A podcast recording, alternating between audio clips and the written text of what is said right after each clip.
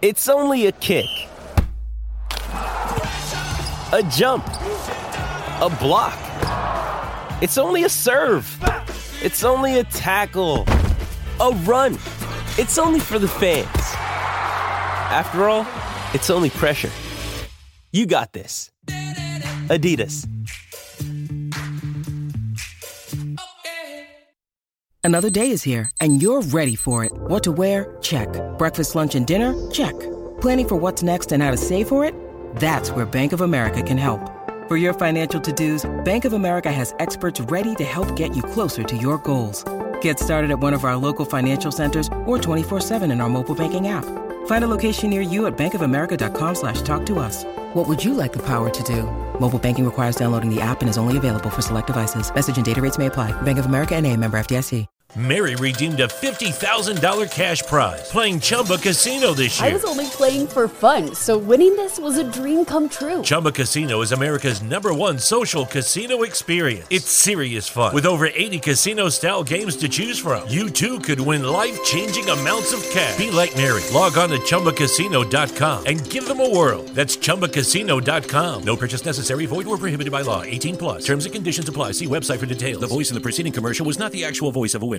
Start a journey, not a fad. Kick off your fitness journey with up to $500 off Peloton Bike, Bike Plus, or Tread packages. Choose the package that will take your training to the next level with accessories like our cycling shoes, heart rate band, non-slip grip dumbbells, and more. Join now and you'll see why 92% of households that start the year with Peloton are still active a year later. All access membership separate. Offer ends January 8th, 2023. Excludes Bike, Bike Plus, and Tread Basics. See additional terms at onepeloton.com. Welcome to the MD's Fantasy Football Show. Now for your host, Dan Mader. And welcome back to the MD's Fantasy Football Show.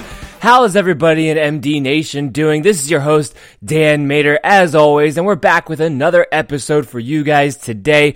We got the Friday episode preview edition for the late Sunday afternoon games and the Sunday night and Monday night football games, of course. And we at the end of this episode, we have a mailbag segment from you, the fans, with the injury updates all throughout. So you're not going to miss a single thing in today's show. And make sure you are fully prepared for your matchups this upcoming Sunday. And of course, we're going to kick off the show by recapping the game from last night too. And because we don't have any real latest news to go over, which is usually typically a good thing.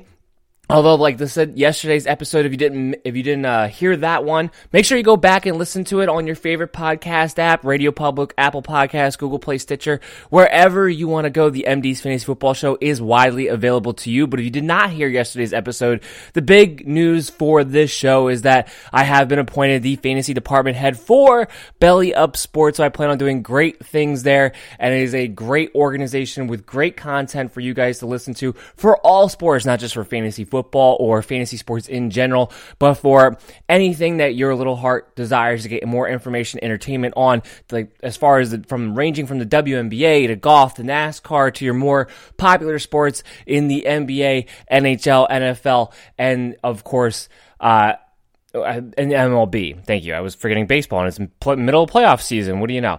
But all of that is available to you. We have great writers, great content all throughout. So that way you can go ahead, sign up with the Belly Up Sports website, join the newsletter, join the site, join the forums, join everything. It's really a great place to be able to go to. And of course, I'm still affiliated with Overtime Heroics and Unwrapped Sports, who I do the sportscaster videos with. And I plan on having one coming out later tonight where I'll be going over my updated Week 6 rankings heading into this Sunday with, the Patriots and the Giants taken out of the rankings there. So that's why they'll be updated for you to be able to utilize them. Of course, you always can go to my website, www.mdffshow.com, to be able to see those rankings and any other pieces of information that I have, or even the episodes list that is also currently available there too. Now we got to dive right into this, but we have a ton of injury news going to be coming out, and we may even break some during the show. I am recording this early Friday morning, so there's some stuff that by the time you listen to this show is probably going to be out by now. We'll have more information on, but always make sure you're following me on Twitter at MDSFFShow for all of those player news, update, notifications, and of course, to ask any questions that you possibly have for me. I will always be there to be a tool for you guys to help you put yourselves in the best possible situations for your W's, man. All right, let's go ahead and hit that break and get started with today's show. The MD's Fantasy Football Show is proud to become the newest member of the Belly Up Sports Network. The Belly Up Sports Network is a rising star in the sports industry. After having emerged onto the scene in just a year, they have accrued a massive following with bold articles, standout podcasts, and great debate amongst followers in the forums. Sign up for their newsletter and get access to all of the information throughout the Belly Up Sports Network. Go to bellyupsports.com today to join. Be bold and stand out. So going into this episode, the first thing we always have to do is recap the Thursday night game. We knew this wasn't going to be a very close game. It wasn't going to be a very exciting game. I will say this, it was closer than I thought it was going to be for at least one half of football. A couple of defensive and special teams touchdowns gave the first half kind of a weird flow, but then reality set in the second half, and the Patriots simply just out-physicaled and dominated the Giants in the second half of this game. When we talk about fantasy purposes on the Giants side of the ball, there's not a lot to go over in this matchup. Hillman, Elijah Penny were the running backs there. Hillman only had 11 carries for 38 yards. I told you guys, even though they're expected to get the volume, to not bother starting them because they just didn't have much of an opportunity here to actually be able to put up productive numbers against the number one defense in the NFL. And they didn't. But the one guy I did tell you guys that I would only play if I was truly just desperate for a play this week because of bye weeks or injuries or whatever the case may have you, I told you I would only play Golden Tate in a desperate situation. And he wound up coming through. 6 catches, 102 yards, a touchdown.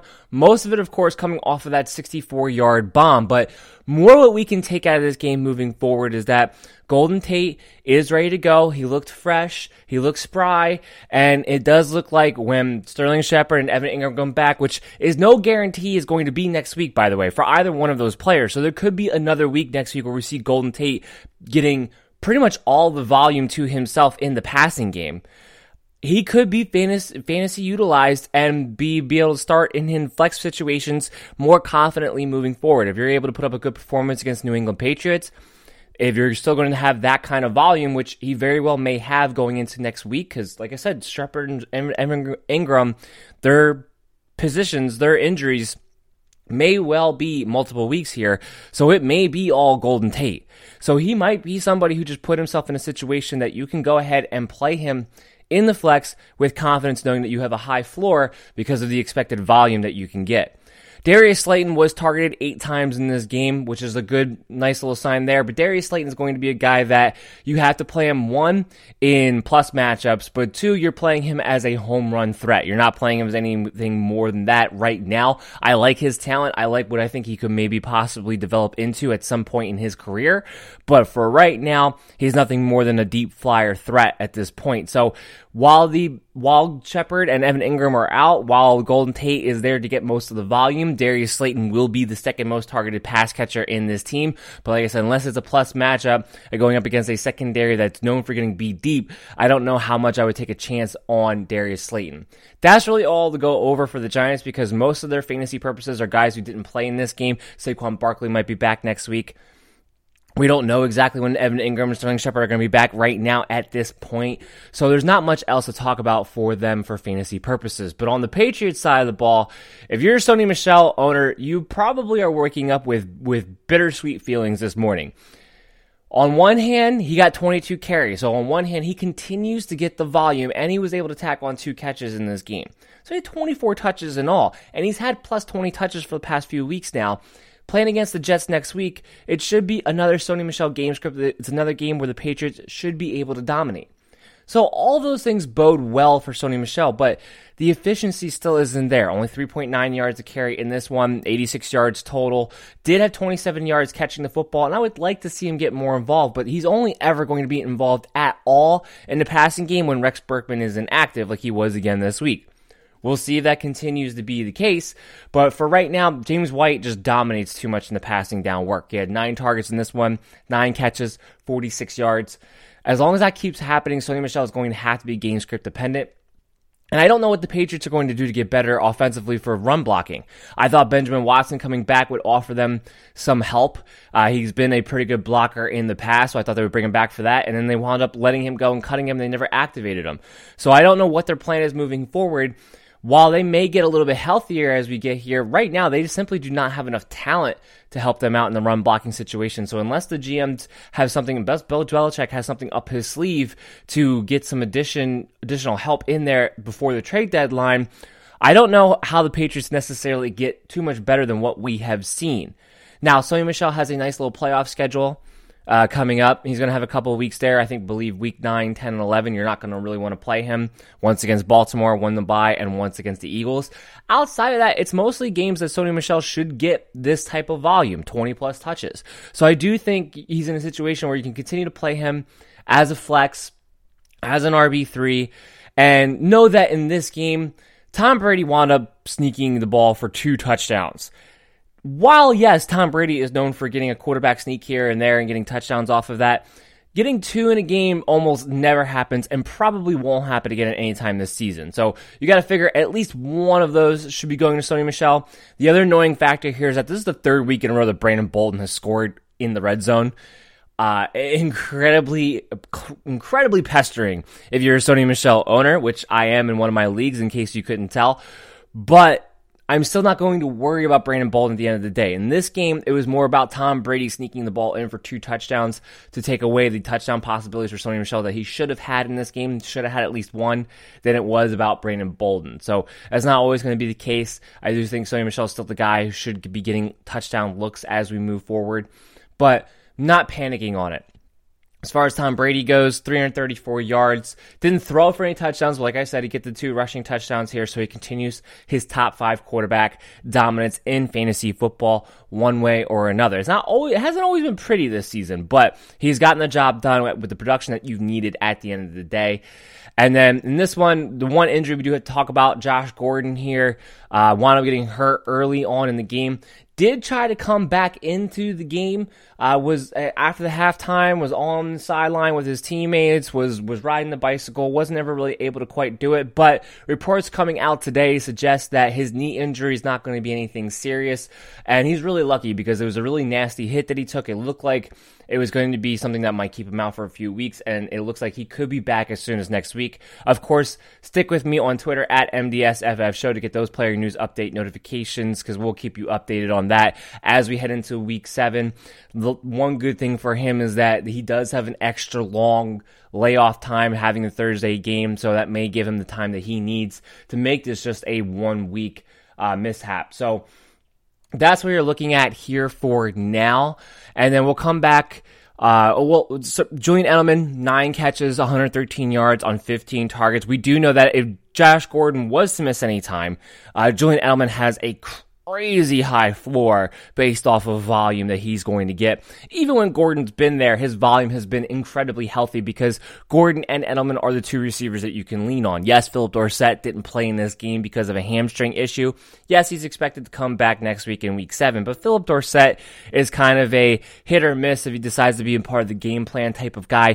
He's not somebody who's going to threaten Julian Edelman or Josh Gordon in being the 2 top volume targeted pass catchers on this team, with James White, frankly, being the 3rd guy. So that's not really going to change regardless of when Philip Dorsett comes back, which is expected at this point to be next week. It was more just because this game was the Thursday game that they held him out. This was on Sunday. There was a decent chance that he would have actually played in this one. But that takes care of our recap in this one. So we move on to our Sunday 4 o'clock late afternoon games before we get into the rest of them here. And we're kicking that off starting with the San Francisco 49ers and the Los Angeles Rams, the game that probably should wind up being the game of the week. I'm actually not 100% sure whether it is or not. I have to imagine that it is. A big-time divisional rivalry. 2 very good teams at the moment. 49ers still undefeated. The only other undefeated team besides New England Patriots right now. And then you have the Rams, who have a very good team, but right now have been struggling a little bit as of late, had 2 tough losses in a row. So we're going to get to see what they are able to do. But Look, when it comes to fantasy purposes for the 49ers, we know they're going to run the football. Tevin Coleman looked great his first week back against the Cleveland Browns, and the Cleveland Browns have been a plus matchup, but the Rams are not a team that you're worried about having to run the football at either. That's what the 49ers are going to want to do. He is going to get the most of the carries. The one thing that I saw coming out of that Monday night game, and we didn't get to recap that game because I did one recap episode this week, and I was recording while that game was going on, but the one that we got to saw out of Tevin Coleman in that game was that he was in there almost every single snap when it came time to close the game out. Now, I'm not saying that the 49ers are going to be in position to close the game out against the Rams. I do think this is going to go down to the wire. I think it's going to be close.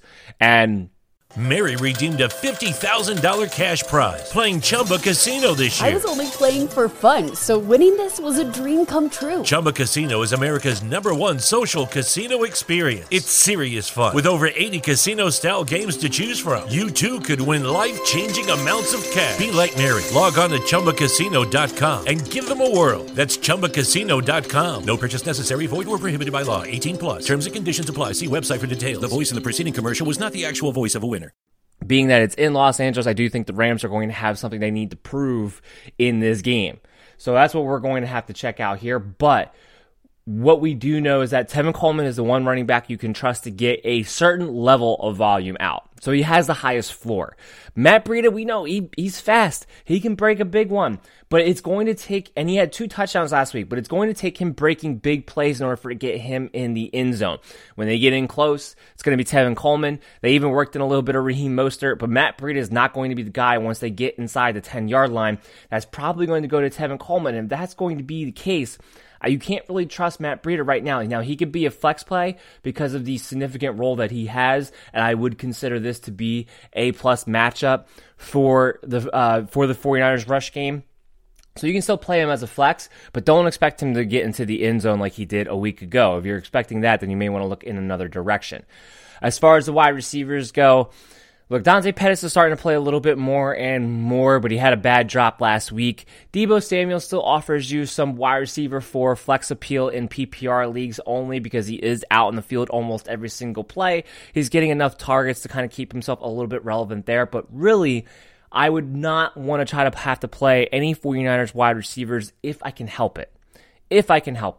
George Kittle is the only pass catcher I want to play. It was nice to finally see him get going last week. It was nice to finally get him in the end zone. More of that is to come because leading up into that game, he had multiple games where he should have had multiple touchdowns or called back due to penalty or what have you. George Kittle is, he's a tight end one, and I do think he actually is one of the few guys that is looking for a much brighter second half of the season after a disappointing start from a fantasy production standpoint. And I do think this is another good game against the Rams where tight ends are usually one of their Achilles heels. I do think George Kittle is going to have a good matchup and be heavily utilized in this one. I don't think the wide receivers are going to get that much room working against Marcus Peters and Aqib Talib. So I do think it's going to be George Kittle is going to be the main pass rusher that they are going to have to lean on. It's also going to be a little curious to see without Kyle Juszczyk for the next 4 to 6 weeks, how exactly the 49ers are going to go about doing their business because he's really what helps open up that running game. So do they go to a more pass-heavy approach? That could also bode well for George Kittle too. Jimmy Garoppolo is still not a guy that you can trust to be a quarterback streaming option yet at this point. They're just... Maybe to my earlier point of them not having Kyle Juszczyk, maybe they will go more pass heavy, but right now the volume has not been there enough. He hasn't had to be aggressive enough throughout their games that they've been able to win so far to put himself in a position where he can be fantasy relevant and be able to trust to stream him right now. I think he has that capability. I think he has a good enough offense to do that in certain matchups, but right now it's kind of the thing where Kirk Cousins was going through. He's been playing much better than Kirk Cousins, but in the sense of the volume just isn't there enough for him to be able to have the opportunity to put up the fantasy points that you want him to put up to be a streaming option. So there's something to keep in mind there too. On the Rams side of the ball, we're all holding our breath right now for Todd Gurley. Like I said, I'm recording this Friday morning. By the time this podcast comes out or by the time that you are listening to this podcast, there may be information out from my Twitter feed at MDSFF Show with an update exactly to what is expected to be out of Todd Gurley right now. He hasn't practiced yet this week, but the Rams haven't had a heavy practice schedule this week. Wednesday, they said it was a light practice, and they kept him out of it, and he's been dealing with a thigh contusion, in case you weren't aware. And then yesterday they actually had a walkthrough practice yesterday. So he didn't participate in the walkthrough practice, which you could think, well, if it's only walkthrough and he couldn't go in that one, you know, maybe he can't go. Or also maybe they're just like, it's a walkthrough, we don't need you to do anything. Today's going to be key. If he does not practice today, then he's going to probably be at least be questionable in a game time decision on Sunday. And it's a 4 o'clock game that we're talking about here. So hopefully, if you're a Todd Gurley owner, you also have Malcolm Brown, who I do think would be a very solid RB2 against the San Francisco 49ers if Malcolm Brown came in and be the starter. Yes, I do think Darrell Henderson would get worked in, but because we haven't seen Darrell Henderson at all, I only take the comments from Sean McVay this week about Henderson with a grain of salt. Sure, you want to get him more involved, but getting him more involved than what he had been previously is just saying he can get a couple of snaps and be more involved, because he's done absolutely zero leading up into this point. So getting Darrell Henderson more involved doesn't necessarily mean anything when you're trying to apply a fantasy value to it, or what those touches may mean for him and Malcolm Brown. Now look, we know the entire time that Henderson's looked to be more of the pass catching down guy if something was to happen to Todd Gurley and Malcolm Brown took over. But in this week where Todd Gurley's his situation's still very much up in the air, if he were to not play, I do think Malcolm Brown would get a significant amount of touches, and I don't think Darrell Henderson would come in for every passing down. Maybe I'm wrong. Maybe he would, but I don't get that vibe. He can't. I don't see him going from not being involved in the offense to suddenly having all the passing down work to himself if Todd Gurley doesn't go. And that's what we're talking about, because Malcolm Brown's been pretty effective when he's been able to get his opportunities to run the football. I don't think it's going to be a 50-50 split as far as rotating series or anything to be the rusher. So that I would stick with Malcolm Brown. I would leave Darrell Henderson on the waiver wire in this game, because I'm going to really have to see what their plan is, how they want to utilize him when Todd Gurley's not in the lineup. So I'm not going to waste necessarily a roster spot on a guy like that. But just if you have Todd Gurley, well, could be an RB2 for you this week that you can go ahead and play, and maybe he just gives you an added top end if it ends up being the case. We're not going to know until after this practice. If he doesn't practice but still plays on Sunday, I'm not Todd Gurley plays. You have to play Todd Gurley, plain and simple. Hopefully, he would be able to get some kind of practice in today. Coming back from the concussion is expected to go this week. He's expected to clear, so that's the good news there. They should have Cooks, they should have Woods, they should have Cooper Kupp. I think you can play all of them. Yes, the San Francisco defense has been a lot of dominating them. I don't think the 49ers corners have the speed to keep up with guys, especially like Kupp and Brandon Cooks, especially since they don't really have a slot corner. They play a lot of cover 3 zone as a result to that. But I do think this is going to be a competitive game all the way through. And we might see the ring be a high-end QB2 in this game. I do think they're going to have to lean on him. It is at home. I do think he's going to have the volume, kind of like he's had the last couple of weeks of it. Yes, he has been more involved in the offense this season. But right now with the Rams, it's a total crapshoot exactly who's going to be involved. They haven't looked quite in sync even as of yet. So we'll see if that continues or not. But I don't think Gerald Everett is somebody I can trust right now. Is he a high-end tight end too? Yes, he's a high-end tight end too. Can you stream him? Yes, you can stream him. But this notion that he's cracking himself way into the tight end 1 position, I'm not quite ready to go there yet, because he's not somebody who I'm looking to play on a week-to-week basis yet. If we see some more consistency out of him, if it looks like he's just going to be a cog of this offense, then I will change my tune, of course, because you have to be adaptable as you get more data as the fantasy season goes. But as of right now, I'm not at that point yet. Our next game up to talk about is the Atlanta Falcons and the Arizona Cardinals. This is a great opportunity for the Atlanta Falcons to have a get-right moment, especially with all of their guys. Now, Julio Jones was a little bit concerned with him this week. He only missed Wednesday's practice. He came back, practiced and limited on Thursday, but from all reports, looked good in his breaks. Julio Jones is the type of guy where they don't always practice him a lot, especially in the second half of the season. He's going to be good to go and just fine for Sunday, and you want him in this matchup. Look, Patrick Peterson is still going to be one more week until Patrick Peterson comes back. He's still suspended. This is his last game that he's suspended for.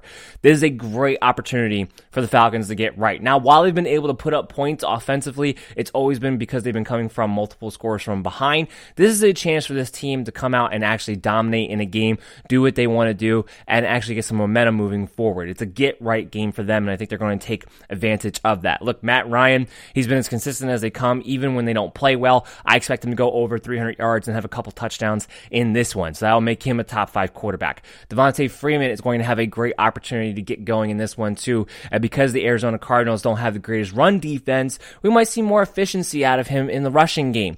But even if we don't, what we want to continue to see, what we've seen for the past couple of weeks, is him to be involved in the passing game.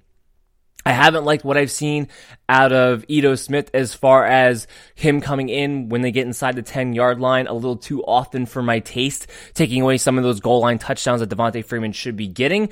But as long as Freeman's involved in the passing game, especially in this matchup, I do think he's a guy who could be a low-end RB2, high-end flex play for you this week, and also a chance for him to see some success that he hadn't quite been seeing so far this season.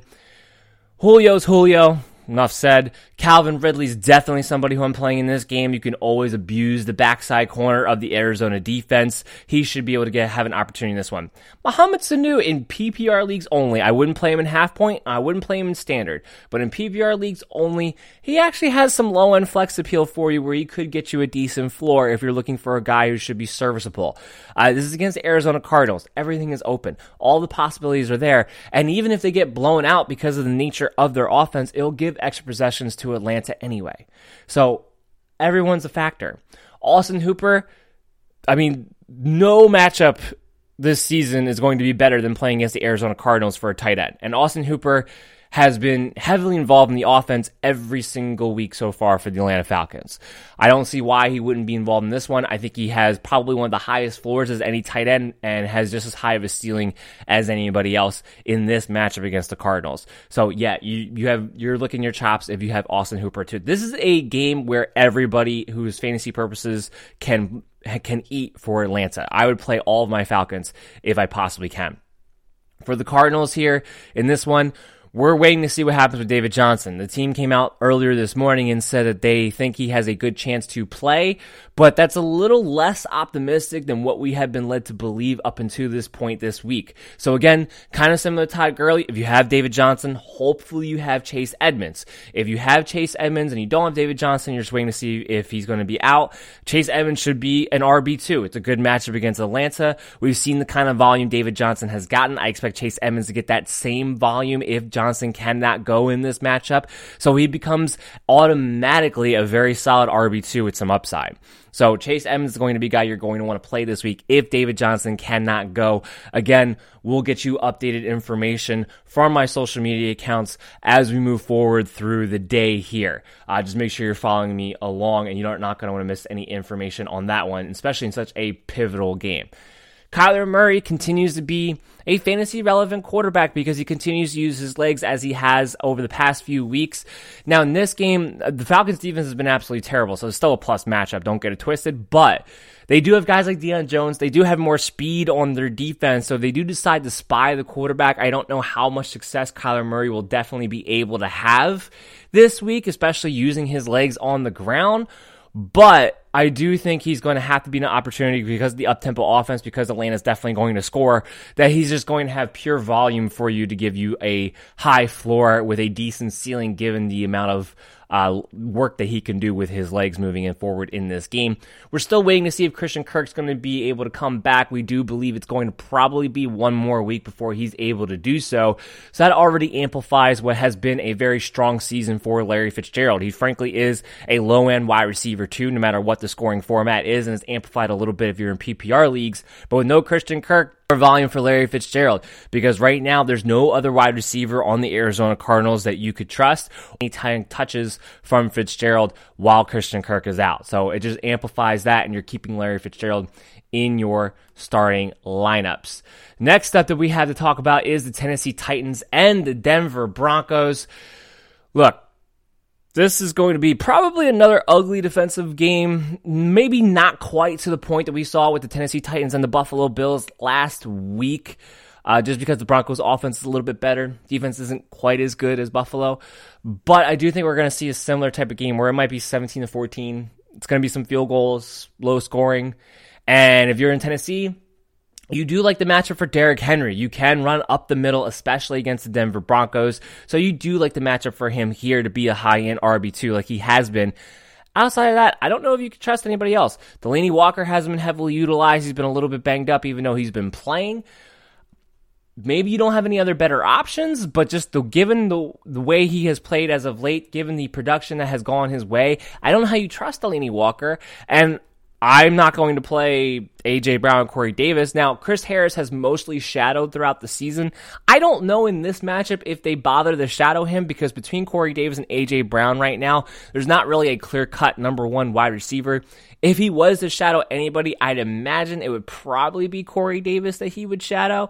But either way, I'm really not loving either of the wide receivers in this matchup, what I expect to be another low-scoring affair. So Derrick Henry's the only Tennessee Titan that I am playing with any confidence as far as fantasy football purposes are. On the Denver Broncos side of the ball, It is another tough matchup.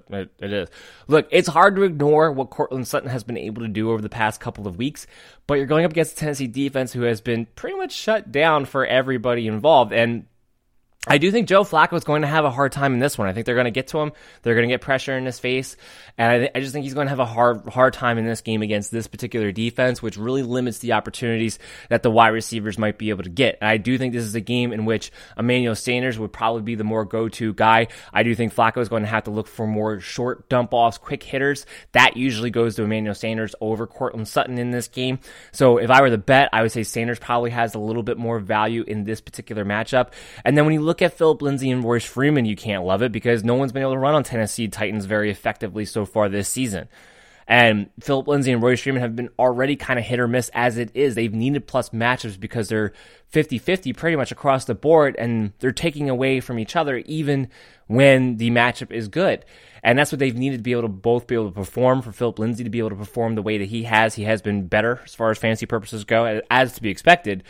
But with that situation right now, unless the plus matchup, because they're going to not only have a tough matchup in this one, but also cut each other off for their ceilings because of the 50-50 split right now, I don't know how you play Phillip Lindsay or Royce Freeman with any confidence right now. You may not have a better option than Phillip Lindsay. You may have to at least play him in your flex, and I can understand that because he is just a better player. But I would look for other opportunities if there is one to be had in your lineups this week. And I wouldn't play Cortland Sutton. I would maybe think about playing Emmanuel Sanders in a PPR league. That'd be about it. Otherwise, I would probably want to try to stay away from this game, if at all possible. We're going to take a quick break, come back on the other side. We still have more games to preview for Week 6. The MD's Fantasy Football Show is now partnered with the Unwrapped Sports Network. Unwrapped Sports Network has a top-notch sports blog covering all sports all the time with a team of talented writers. You can also visit their podcast page to listen to this show and several others covering multiple sports. Sign up for their newsletter and never miss a thing at unwrappedsports.com. Again, that's unwrappedsports.com. Rolling along here, our next game we have the preview is going to be, frankly, a short analysis on this one because we got the Dallas Cowboys and the New York Jets. Not going to be a whole hell of a lot to take out of this game, quite frankly, especially on the Jets side of the football. Yes, you play Le'Veon Bell. He, especially in PPR leagues, has actually been still an RB2. Now, not so much in standard leagues or half-point PPR leagues because of obvious reasons, because he hasn't been that effective, hasn't been that efficient, and the offense around him has been terrible. And there's only so much he's able to do. But for PPR leagues, he's getting 10 catches a game right now. The volume has been insane. Now, they do get Sam Darnold back in this game. And I can only imagine, unless Adam Gase wants to take the cake for the dumbest coach to ever live, I have to imagine he's going to give Sam Darnold all the first-team reps, and his starting quarterback will actually be the quarterback who practices this week. It'd be really, really funny if he actually just practiced Luke Falk instead and then started Sam Darnold. That would be hysterical. Not the case. Don't worry. Sam Darnold is expected to play in this one. Coming back, that does help amplify Le'Veon Bell. Lucky Land Casino, asking people, what's the weirdest place you've gotten lucky? Lucky? In line at the deli, I guess? Aha, in my dentist's office. More than once, actually. Do I have to say? Yes, you do. In the car before my kids' PTA meeting. Really? Yes. Excuse me, what's the weirdest place you've gotten lucky? I never win and tell. Well, there you have it. You can get lucky anywhere, playing at LuckyLandSlots.com. Play for free right now. Are you feeling lucky? No purchase necessary. Void where prohibited by law. 18 plus. Terms and conditions apply. See website for details. Start a journey, not a fad. Kick off your fitness journey with up to $500 off Peloton Bike Plus, or Tread packages. Choose the package that will take your training to the next level with accessories like our cycling shoes, heart rate band, non-slip grip dumbbells, and more. Join now and you'll see why 92% of households that start the year with Peloton are still active a year later. All access membership separate. Offer ends January 8th, 2023. Excludes bike, bike plus, and tread basics. See additional terms at onepeloton.com. It amplifies Jamison Crowder because, you know, Sam Darnold likes to do the check down. He likes to throw the ball to the slot receiver. Adam Gase likes to call offenses for the slot receiver. So all of those things bode well for Jamison Crowder. I don't love the matchup here against the Dallas Cowboys, but if you're looking for a guy who may have a solid floor due to volume, Crowder could be that guy in this matchup. Now, notice that I left Robbie Anderson off of that list for good purposes. One, we know, like I said, Sam Darnold likes to check the ball down. That's number one. Robbie Anderson has not really been that much part of the game plan in Adam Gase's playbook. He still has him. For all this talk in the offseason of moving him around and getting him involved, he's done the same thing with Robbie Anderson that's been done to him for the past few seasons, which is they line up him on the outside, and other than the occasional end-around wide receiver screen, he's run deep. Plain and simple. That's all they're having him do. And this match against the Dallas Cowboys, I don't think they're going to have all the time in the world. I know the Cowboys had a disappointing game against the Green Bay Packers last week, and that's what people are going to look to and remember Aaron Jones going crazy. That was not Dallas defense football. Dallas' defense is much better than what we saw a week ago. More like how we've seen the first few weeks leading up into this point. I don't think the Jets are going to have a ton of success. I think their defense is going to be able to tee off on them, and I don't think they're going to have all the time in the world, which also doesn't help Robbie Anderson. The other thing going in Jamison Crowder's favor right now is that even though Chris Herndon's come back from suspension, he's now going to be out for at least probably a couple of weeks, maybe even more because he has a grade 1 hamstring pull. So we're going to have to wait to see exactly when he's going to be able to make his return. Obviously, I don't love Chris Herndon for fantasy purposes. If you've been listening to the show at all, I've been harping on the fact that if you're part of MD Nation, don't bother picking up a guy like Chris Herndon in an offense that doesn't amplify the tight end in any situation and is not a good offense. Help someone else make that mistake. But where he is important at is the PPR floor that is Jamison Crowder. That volume can be taken away a little bit if Chris Herndon's on the field. So that's not the case as of yet, which allows him to have that flex floor. I'm not going to start him if it's half point or standard, but if it's full point PPR, he has a flex floor.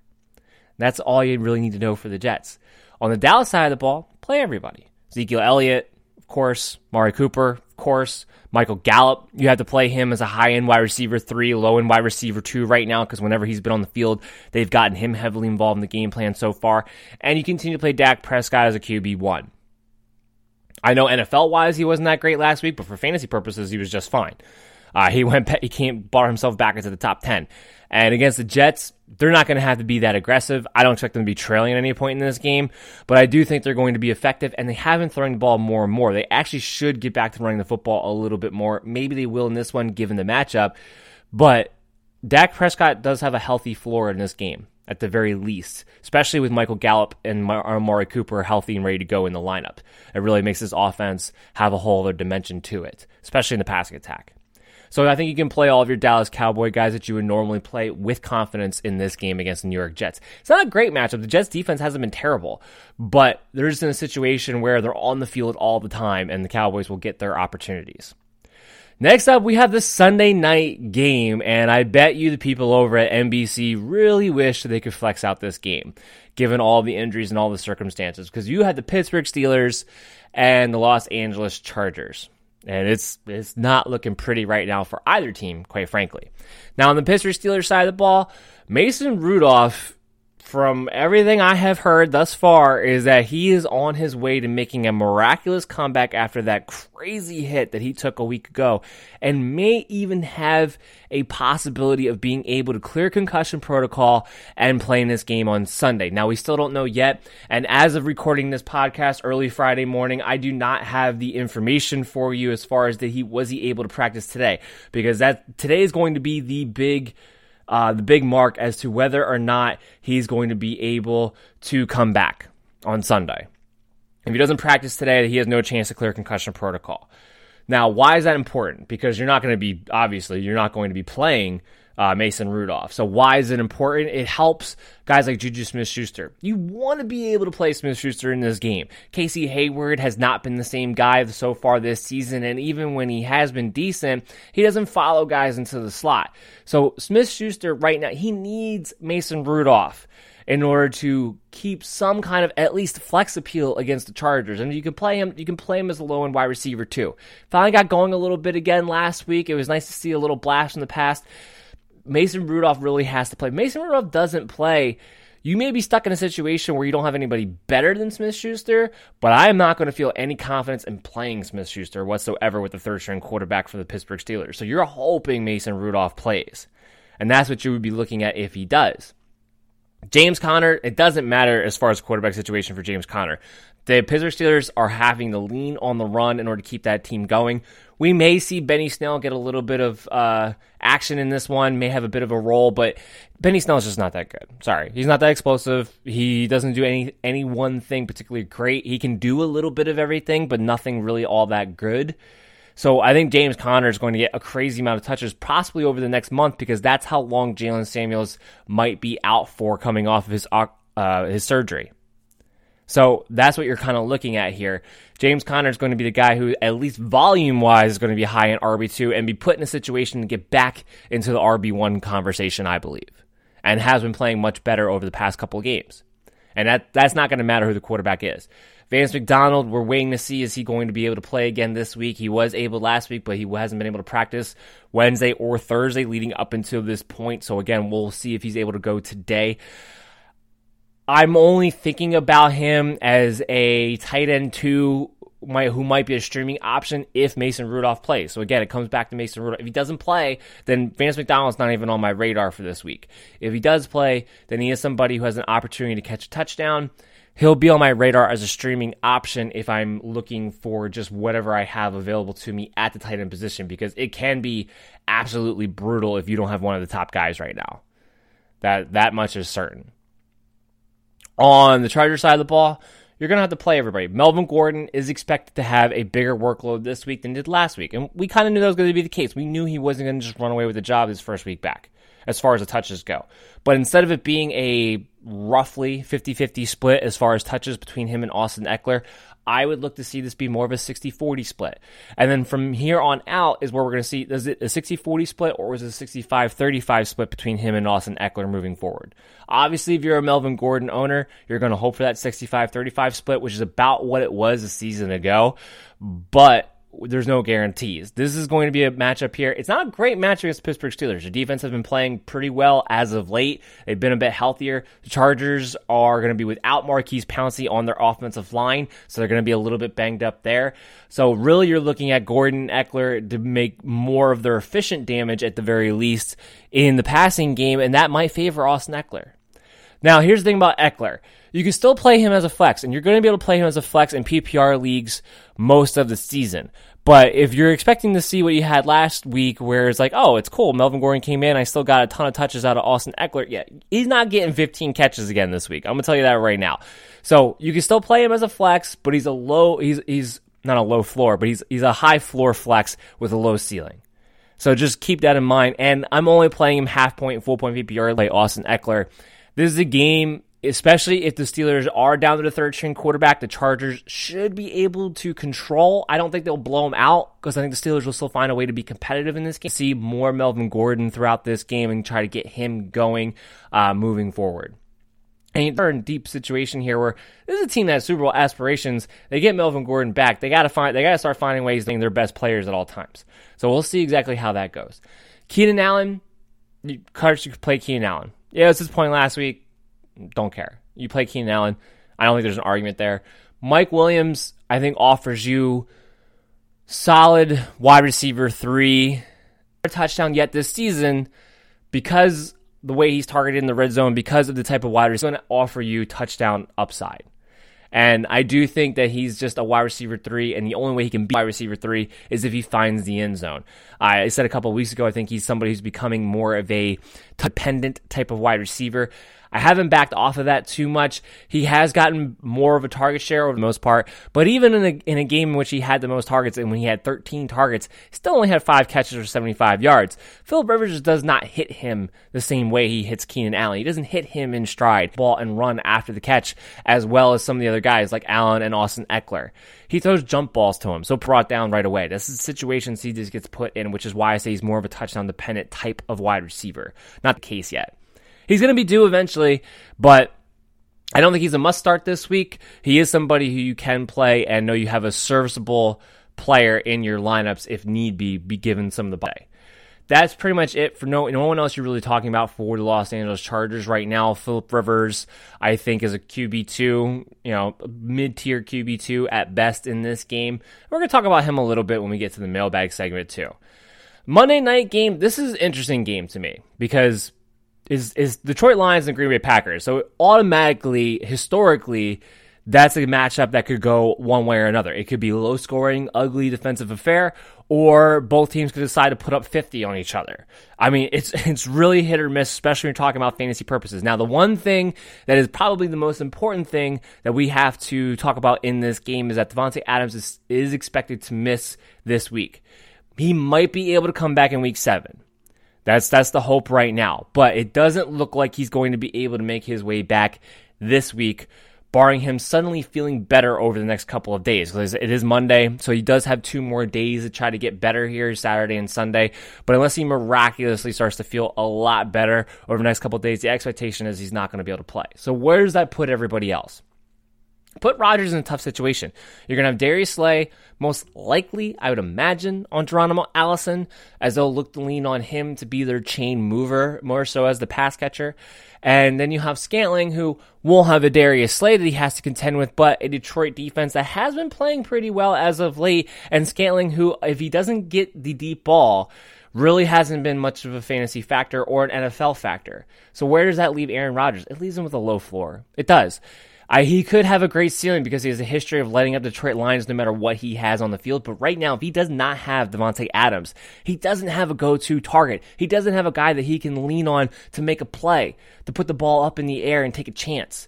He has to be so precise and so careful with the football because of the lack of talent that he has around him at the moment, that I don't know how you can play Aaron Rodgers with any confidence. He's only been fantasy relevant and has only been a QB1 for 1 week so far this season.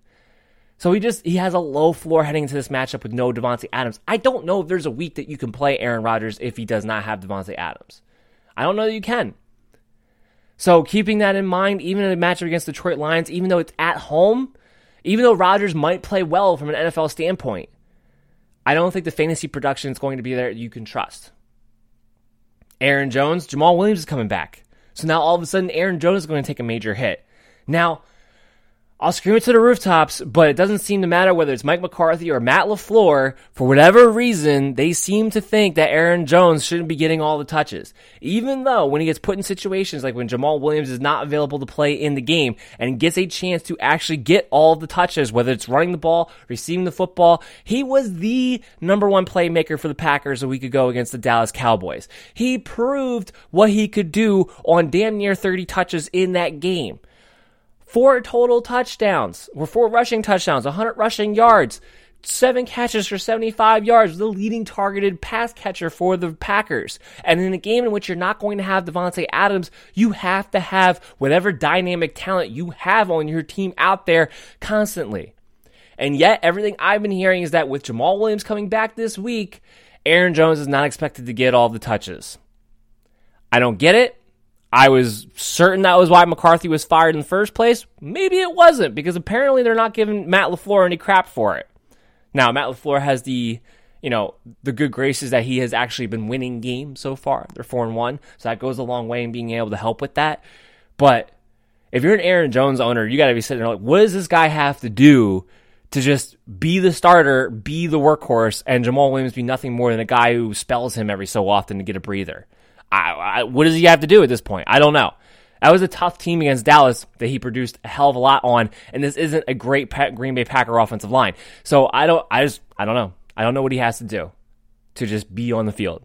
I don't know. But if you're an Aaron Jones owner, he goes back to being a low-end RB too, because if Jamal Williams is going to get the touches that he was starting to get up until he got hurt, there's not much of a ceiling there because there's not going to be nearly enough opportunity.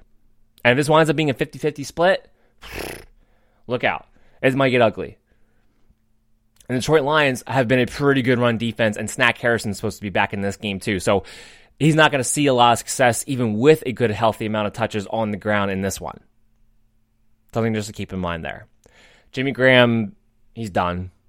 He might get a couple touchdowns here and there because he's still big. He can still box out. He can be a guy in the red zone that Rodgers can throw the ball up to, especially when he doesn't have Devontae Adams. But he's got nothing left in between the 20s. He's got nothing left to get open. He's done, period. So I wouldn't mind who might at least have a chance to get into the end zone. On the Detroit Lions side of the ball, Kerryon Johnson's the guy to watch. Is he going to be the workhorse still like he was for the past couple of weeks before their bye? Did he work himself back into the good graces of the coaching staff after fumbling twice against the Kansas City Chiefs? These are all questions that are going to need to be answered. This is a plus matchup against Green Bay Packers. So if you're a Kerryon Johnson owner, you want nothing more than to hope that he was able to work himself back into good graces and he's going to be put in a situation to get 20-plus carries again and be targeted 4 to 5 times at least in the receiving game.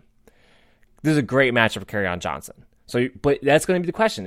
If they're going to be playing Ty Johnson a little bit more now because of the fumbling issues that Kerryon Johnson has had, then we're going to run into a situation where Kerryon might go from being a solid RB2 to being an RB3 himself. So there's going to be a lot to watch here with Kerryon Johnson. If you have him for now, you're playing him as a high-end RB2 because of the matchup and because thus far, as of now, going into this game, the data suggests that he should be the workhorse back. And that's all we have to go off of right now. Matthew Stafford, I do think he's a streaming option. I don't think he's going to quite be a QB1 this week, but I do think he's going to be in a position to be a high-end QB2, and you can stream him if you don't really have better options in this one.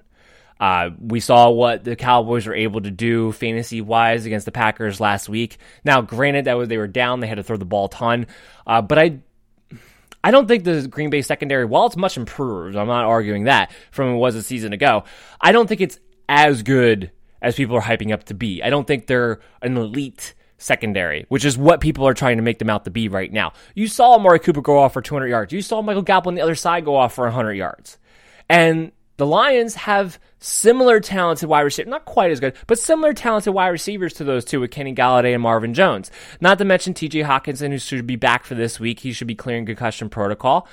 So they have similar type of weapons that they can utilize. They can go down the field against the Green Bay Packers. I don't think J.R. Alexander, I think he's almost a superstar. I don't think he's quite taken that leap yet. And you see it sometimes when he plays elite talent at the other side of the ball, that he doesn't always shut them down the way you expect him to. So I think Kenny Galladay, you can play him as a high-end wide receiver too without trepidation. I think Marvin Jones, who has a history of lighting up the Green Bay Packers, is somebody you can play as a flex play this week who has some upside. So those two are going to still have decent games and you still feel confident in doing so, which I do. Matthew Stafford still has to at least be considered a streaming quarterback. Now, I don't think he has the highest of ceilings. I don't think this is a game in which Stafford can come in and give you 30. I don't think it's definitely not a game that he can't give you 30, but I don't think that's what you're shooting for. I think you're shooting for a game that he gives you 18 points. And I do think that's a very real possibility at the very least in this matchup. I don't think the Packers secondary is something that I'm scared off of that much for. And being that they're on the road, Detroit Lions typically will throw the football a bit more when they're on the road than they are at home. So it's something to keep in mind there too. Like I just went through it. You're starting Kenny Galladay, you're starting Marvin Jones. I like all those guys. TJ Hawkinson is somebody who is a tight end too. If you're, again, kind of like Jimmy Graham, much better than Jimmy Graham right now at this point in his career, obviously, but it's kind of like Jimmy Graham's situation where fantasy purposes where you're playing him if you need a touchdown out of a tight end. I wouldn't look for him to get too involved. It just hasn't been consistent yet, but as I've made this point time and time again, TJ Hawkinson should have a lot more touchdowns under his belt that have been called back due to penalties or just errant throws by Stafford in the end zone, a little too high. He should have a much better season, especially for fantasy purposes so far this year. So I wouldn't put it past him that this is a week, especially against a banged-up Green Bay linebacking core, that TJ Hawkinson could find his way into the end zone in this one. Again, he's nothing more than a streaming tight end too, but I do think he's a guy you could put in there and hope for a touchdown out of, and realistically may get one. That wraps up our Week 6 preview for all of the games. We're going to take a quick break, come back on the other side, wrap up the episode with a mailbag segment from the fans. The MD's Fantasy Football Show is proud to become a new member of Overtime Heroics. Overtime Heroics is a fantastic sports media platform for sports fans all around the world to come and participate in their extensive forums. And now with the merger of the Land Sports Network, the website will soon have great content available, from extremely well-written articles to entertaining and informative podcasts from all sports for you to enjoy. All you have to do is register for free at OvertimeHeroics.com to participate. Again, that's OvertimeHeroics.com. Time for my favorite portion of the episode, because I always love getting to the questions posed to me by the MD Nation, because I always love your guys' participation and your give back to the show, and it really wouldn't be the same without you guys from MD Nation. So this is where I really love to be able to give back to you guys directly and answer some of your questions and really help you personally with your matchups. I remember, even if your question isn't shouted out on the show and we don't talk about it here, you can always contact me through any of the social medias on Facebook, Twitter, or through direct email on the website, and I will get back to every single one of your questions. And of course, a few of you will get selected, and we will talk about it here and get shouted out on the show. It's very cool stuff. Very cool stuff. But the first one that we have to talk about today, the first question comes from Coulter from Twitter. He asked, do I drop Marquise Brown for Mohamed Sanu this week to play in the flex? Doesn't dictate whether it's a half-point PPR or a full-point or standard or anything like that, but it wouldn't matter in this scenario. The answer to that is no. I know we've talked about Marquise Brown, that he has not now practiced for 3 days in a row. It's not looking great for his opportunity to be able to play on Sunday, and it's really disappointing because it was going up against Cincinnati Bengals. Brown, while he's had the volume, hasn't quite had the numbers for the first few weeks, and you were kind of hoping going up against the Bengals that maybe it would be a game that you would get to see him get back to getting that production that you were hoping he was going to get in the first place. I know it's disappointing, but I'm not dropping him for Mohamed Sanu, even though going up against the Arizona Cardinals in this week's matchup.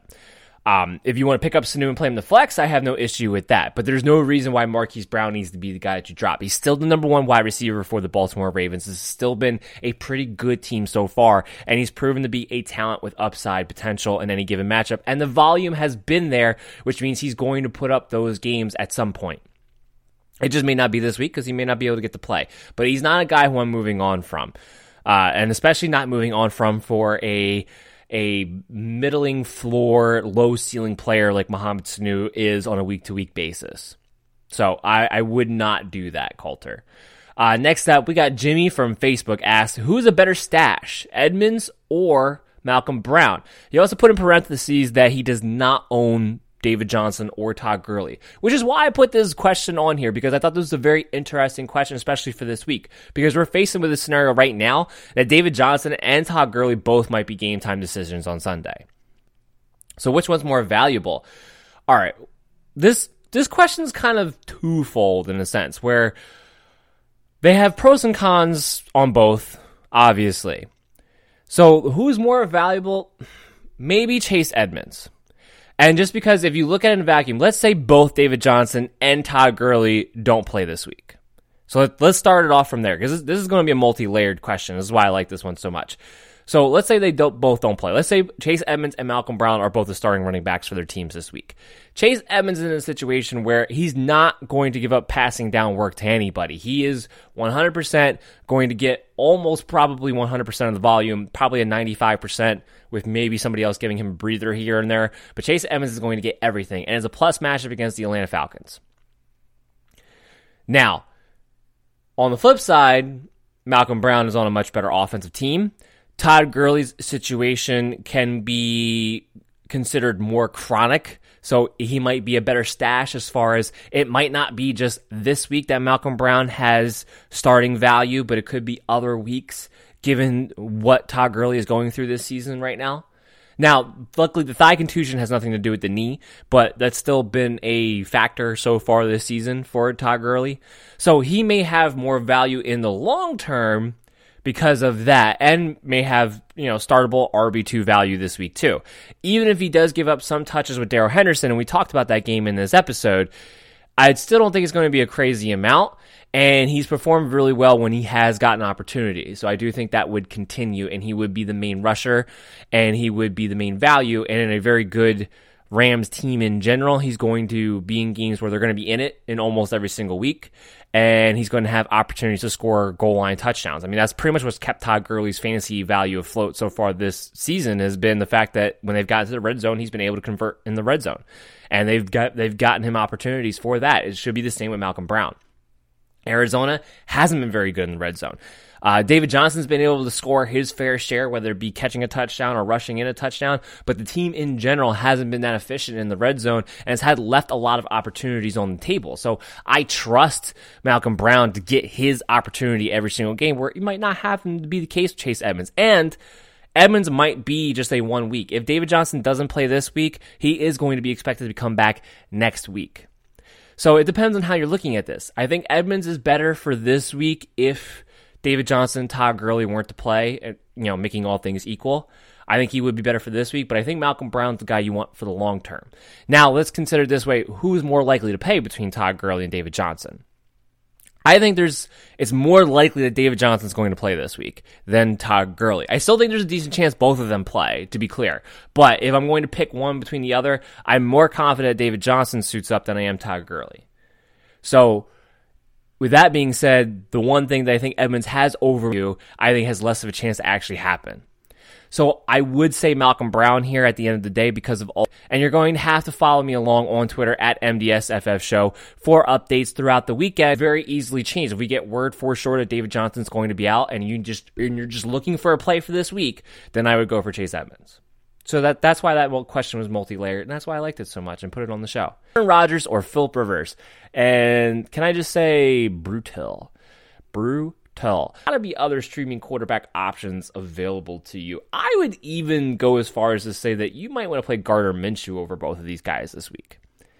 Now, let's assume you don't have any option as a case, and that's why you're asking between Aaron Rodgers and Philip Rivers, or you don't want to pick anybody else up. Whatever. Between these, we talked about both of these games, but with the Monday night game, like I said, I don't know that you can start Aaron Rodgers in any game that he does not have Devontae Adams. I don't know. I mean, maybe if they were playing the Miami Dolphins, you could play Aaron. I don't know if you can play Rodgers if he doesn't have Devontae Adams to go to. With Philip Rivers, he at least outside of Hunter go to. So I think Philip Rivers is actually going to be the guy that I go with this week in this situation. Feel prepared and entertained for your Sunday matchups and Monday matchups for week 6. Follow me along dffshow.com to make sure you have all the information that you need to make the best decisions possible heading into your matchups this week. Of course, I think I'm going to do another video again, either Saturday night or for one. I will do that video this week too. So make sure you keep your eyes out for that, because I'll give you all the updates, exactly who's injured, what their status is, and who you still have to keep an eye on heading into the Sunday matchups and over the weekend. Make sure you're checking out any one of my networks. Make sure you're checking out Belly Up Sports, where I'm with running the MD's Fantasy Football Show, and you can ask your questions there. If you have Sunday morning from 9 o'clock on until kickoff at 1 o'clock, I will be on there or any general fantasy questions that you may have. So you can go to at Belly Up Fantasy on Twitter on there 9 o'clock and starting 9 o'clock in the morning to be able to answer your questions. It was about a half hour before the London game. I would say usually we'd stick to 9 o'clock. So I'll be on there doing that. Make sure you're checking out my other networks, Unwrapped Sports Network, who I do the Sportscaster with. And, of course, Overtime Heroics Network has one of the best forums out there. Go check out and be able to get your fandom on there, too. Make sure you're listening to this podcast or any of my other podcasts on your favorite podcast app, Radio Public, Google Play, Apple Podcasts, Stitcher. Anywhere you go to listen to podcasts, the MD's Fantasy Football Show is widely available to you. Don't be afraid to contact me, and I'm going to see you guys next week. Once again, I'm away a little bit this weekend, so I'm not going to be able to be there Sunday night. So we will have the same schedule that we had last week, which is we're going to have a full recap show on Tuesday with the waiver wire report instead of two different recap shows. But then, of course, we'll will have our preview episodes on Thursday and Friday like we normally do. So that's what we have to look forward to there. I hope you guys all have a lovely day, all have a lovely weekend, and I will see you next time.